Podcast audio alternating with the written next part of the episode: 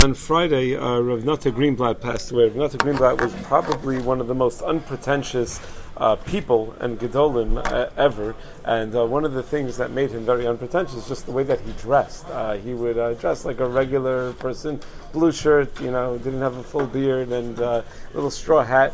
And uh, my brother told me that when he would go traveling from place to place to be Masadar Gittin and to do chalitzas and to do all these things all over the place, he would sometimes uh, travel with a little uh, little bag, and he had his talis and his tefillin and all the kale, whatever he needed, and he would take out this tiny little talis and he would uh, wear it like uh, like almost like a scarf, and he'd put on this big tall yarmulke, and like you looked at him, he looked like a conservative rabbi. He's one of the gedolim of, uh, of America. But it got me thinking: Are you allowed to wear a talus like that? So Rav Nata doesn't need me to tell him how to wear a talus and not to wear a talus. Ramosha wrote about him when he was 21 years old that he's namud ha'hara of Yisrael. So uh, you know, and, and, you know, he lived to 96.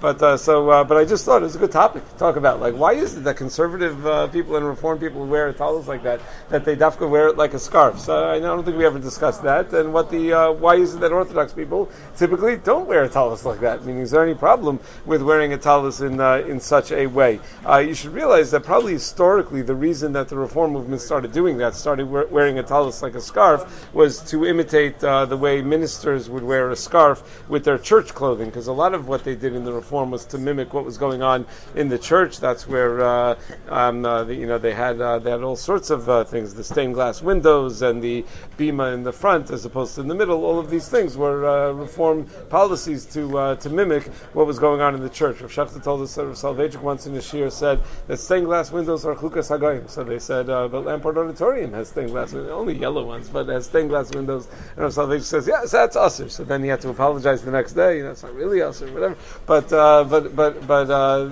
this was probably one of those practices that uh, that that was meant to mimic the church. So what's the problem with uh, with doing this other than the chukas hagoyim? Meaning, is there any problem with wearing a talis in a scarf-like fashion? So the, the probably the biggest problem is that very often those talisos are not big enough. There is a minimum uh, shiur for a size of a talis, but I gave a ten minute shiur about that in the past about exactly how big that is. Um, so uh, let's assume though that it is big enough. Is there anything wrong with bunching it up around your neck? and wearing it that way. Or you'll even see sometimes people will have a large talus and they'll gather all four tzitzios in front of them. They'll just uh, really like an atifa. They'll just wrap themselves in the talus. I think uh, in a lot of communities they uh, they do like that. Uh, you know, everyone, every different communities have a different style of wearing a talus. I remember right after I got married, I put on a talus for the first time. I remember it was the easiest for me that it didn't fall off my shoulders if I sort of instead of flipping it over, I tucked it under uh, on my shoulder. And someone came over to me and said, "Oh, I, I knew your name was Leibowitz. I didn't know you were Lubavitch. Is Leibowitz because you're Lubavitch?" I said, uh, "No, I'm not Lubavitch. Why would you think I'm Lubavitch? Because you're wearing a talus like a Lubavitcher. I didn't know that. Like every, uh, you know, there's a style that every. I noticed that ever since that Lubavitchers wear a talus like that, and most others don't. So, uh, but what about gathering all the uh, the tzitzios in front? So, aside from the size issue, there are two other issues that, uh, three other issues that need to be discussed. First of all, is the the inyan of having all four corners in front may an issue, may be a problem. Second of all, how to do atifa properly. There's a mitzvah of atifa. And third, in general, about scarves. If you're wearing something like a scarf, is that something that is problematic? So uh, there are two very practical reasons why you might want to have all four tzitzios in front of you. It makes it easier to kiss when you say Shema, and Risam also certainly is fulfilled. Nevertheless, the Shulchan Aruch writes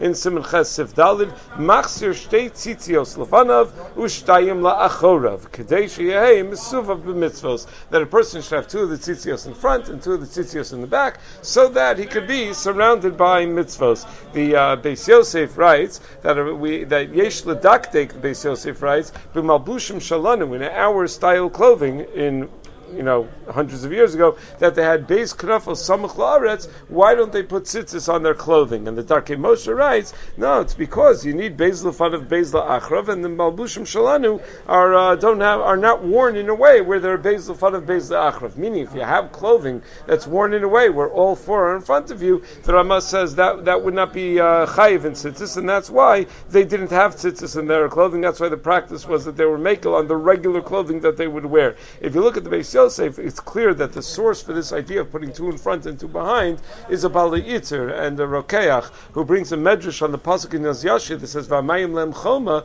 or Bayaz Yashi that the water behind them was worn not to harm them because they'd be wearing two tzitzis uh, in the back plus the kesher shel tefillin in the back. So that's sort of what protected them from the water caving in on them in the back. So it seems to be that it affords us protection in the front and back when we have the two uh, two in front, two in back. So that certainly is the ideal. The Beis Yosef brings a Hagahos Maimonios at the end of uh, Hilchos uh, Tzitzis in the Rambam that quotes Yerushalmi that a child is not obligated to be taught about tzitzis, no chiyuv of chinuch and tzitzis, until he's able to keep two in front and two in back. If he's not able to do that, then there's no chiyuv of chinuch. Yeah, we don't have that Yerushalmi. Uh, the Rambam doesn't quote it, so it could be that the Rambam didn't have that Yerushalmi. The Rambam doesn't quote this whole halacha of two in the front, two in the back. So, uh, so it could be the Rambam didn't have such a Yerushalmi, but nevertheless, that uh, that might be an additional source. Now, what about doing an atifa? So there's a machlokas between the Gaonim and the Bali Iter whether atifas yishme'elim is necessary, like you have by Avelus. So in the Shulchan Aruch and Simon Chesef Beis, he paskins like the Bali Iter that you don't really need to do atifas yishme'elim, but the Mishna Berura calls from an Arizal that it's better to do an, an atifa properly, the way, and he describes exactly how to do it. You gather all four tzitzit, you put the talus over your head and over your forehead, but not over your eyes, and you gather the, the, the talus around your body, that it should cover your back also, and you gather all four tzitzios and you throw it over your left uh, shoulder, and you stay that way, and he says that's certainly the best thing to do. Certainly when we say the bracha, when we first put on a talus, someone once commented to me, one of the chasanim that I taught commented to me that we should include in chasan classes how to put on a talus, because a lot of chasanim, they have no idea, there are so many things that it's not only Hilchos Nida that's new. Everything is new. Hilchos Shabbos is new. They never had to make any decisions in the kitchen before in their life. They, they, there are so many things that are new that they need to uh, to figure out. Um, in uh, the Sefer Piskei Teshuvos, he says that uh, he goes through exactly how to do the atifa, and he points out that you should really cover the majority of your back when you do the atifa, and all of your arms and your head besides for your eyes. If you do an atifa without covering your back at all, then that's not an atifa. I mean, if you only sometimes people just wrap it around their neck like, uh, like you know, like a, like a, a headscarf or something like that. That's not not an atif unless it covers some portion of the body. It's got to be a big enough talus. Yeah, Mishna Berura uh, says that a person's not yotze if he wears a talus like a like a scarf.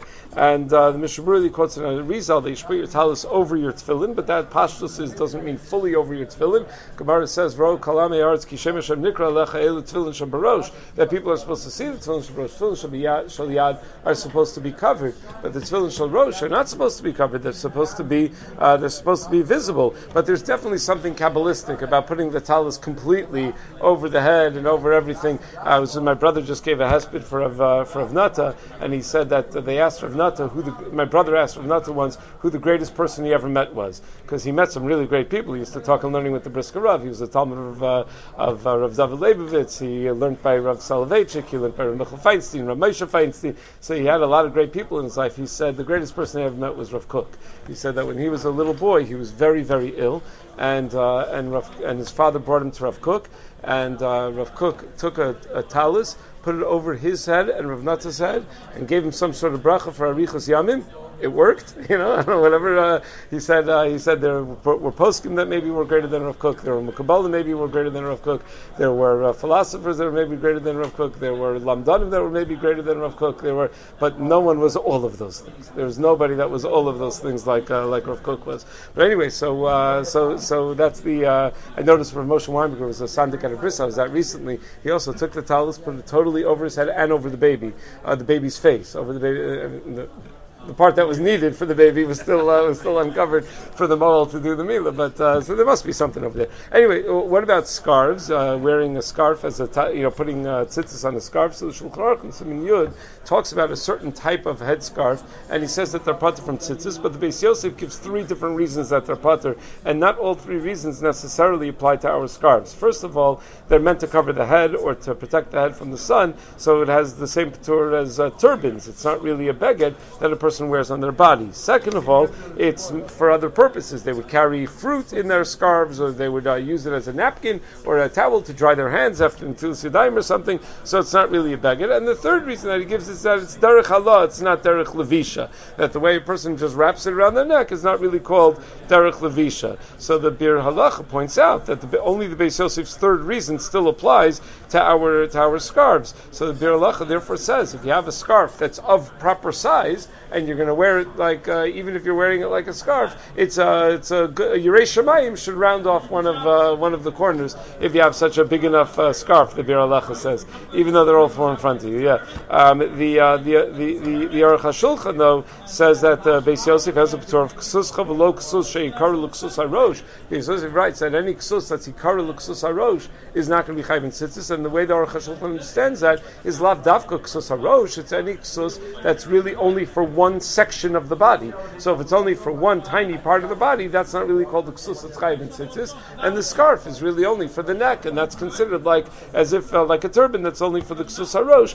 and therefore it's going to be part from tzitzis as well. So at the end of the day, you should wear a talus like a normal person, a normal normal uh, normal size talus, um, and uh, we do the atifa properly. We try our best to do the atifa properly, and the scarf talesim probably were uh, were based in. Uh, everyone should follow their communal practices, unless you're conservative reform community, but uh, then then you should follow the orthodox practices. But uh, but but the the scarf talesim probably have a lot of all of these halachic issues with them. Okay, everyone have a great day.